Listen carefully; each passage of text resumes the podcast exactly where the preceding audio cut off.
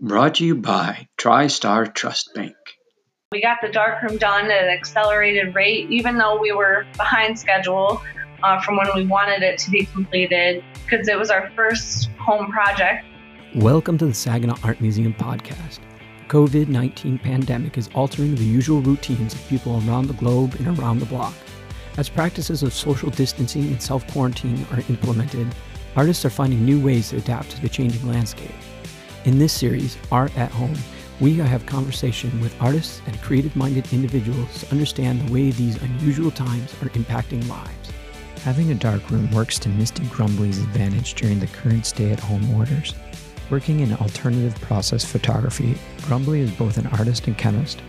While missing family and friends, she is wasting no time working on getting her space set for continuing to make art into the future.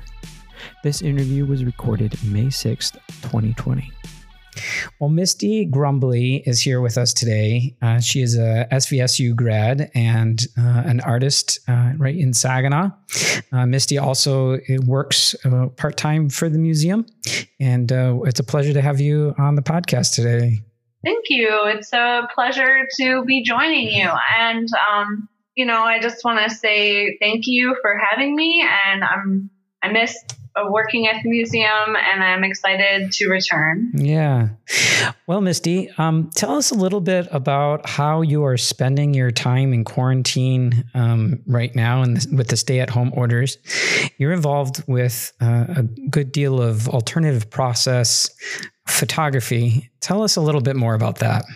Okay, well, um, the term alternative process photography just means um, any uh, processes that are not typical uh, for everyday use in photography. Like now we have digital and still film is uh, used pretty often. So film usually isn't included in alternative process, but um, there's a wide variety of different alternative processes out there. And right now I'm focusing on a series called, of gum bichromate. And that is where you take watercolor pigment and gum arabic and you mix that together. And then you take potassium dichromate and you mix that together in the darkroom. And then that creates an image with digital negatives. It sounds like a, a good deal of uh, artistry and chemistry going on.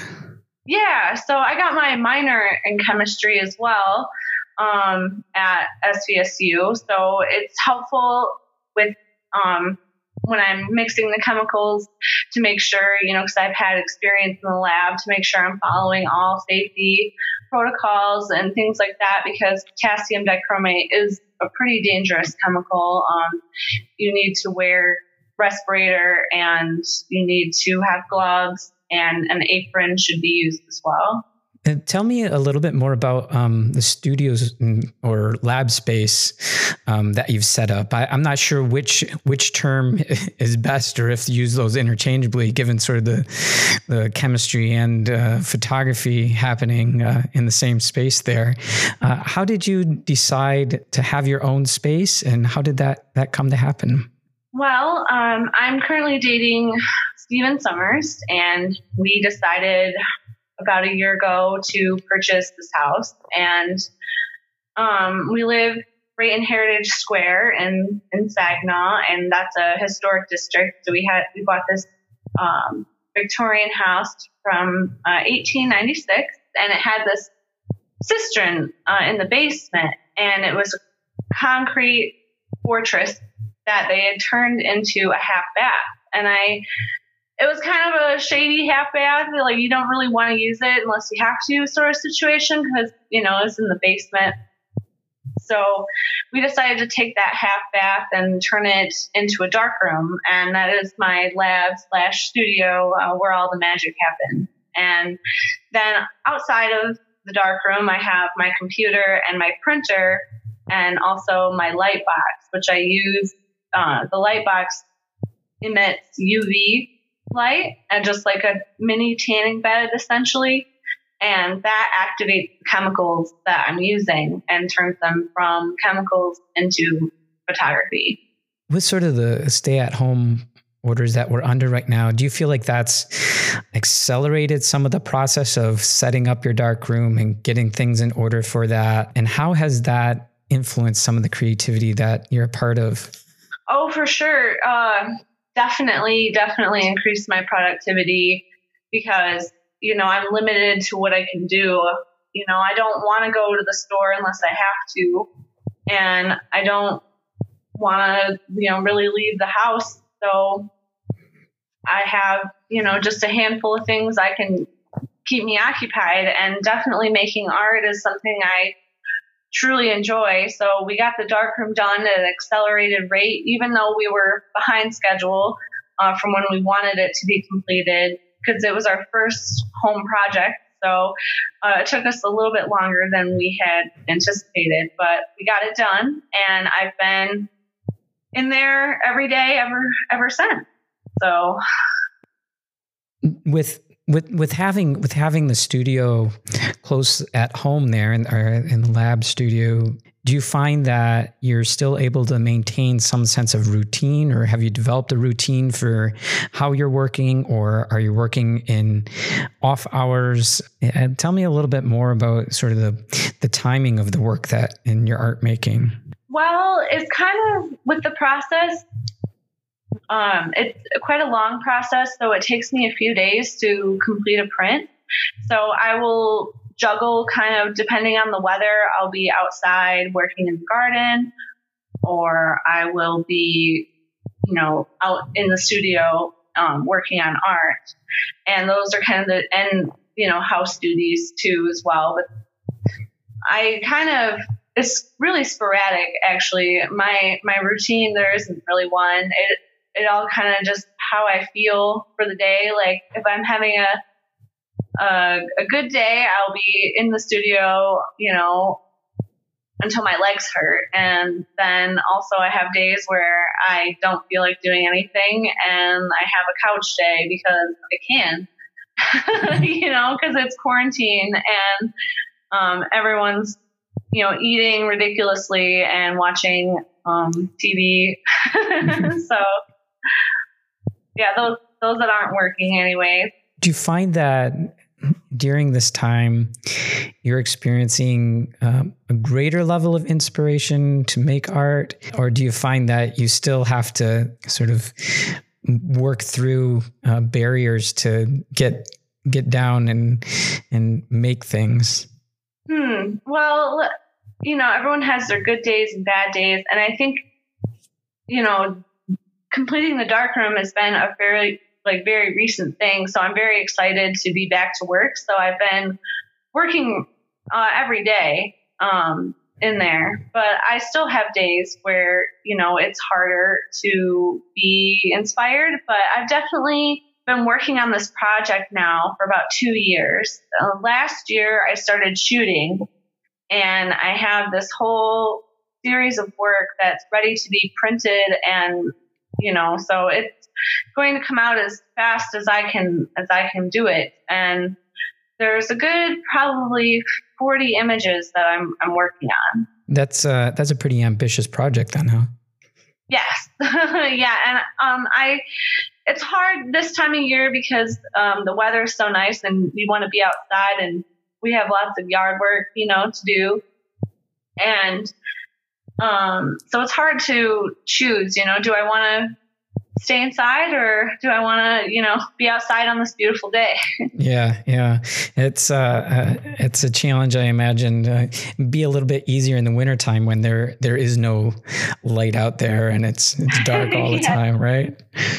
Yeah, the goal originally was to finish the dark room in November so I could work all through the winter. Um, but we didn't finish the dark room until just about a month ago now, so Tell me a little bit more about your goals as an artist and in making sort of this body of work. Um, do you have sort of ambitions to showcase this uh, with exhibitions and things like that, or um, are you leaning more towards a commercial? Um, kind of arrangement where you're, you're selling works more regularly. Uh, tell me a little bit more about that. Well, both. Uh, I definitely want to get more of a business for myself going. Um, and I want to get my LLC and um, I want to, you know, print the business cards and all that and kind of network. And also, I would like to show, it just depends, uh, you know, on what I can be paired with or, you know, you know, it just depends on what comes up. But I'm definitely going to submit and see kind of what happens. And I'm excited about that. But right now, I'm just trying to focus on getting the stuff done. yeah. Yeah.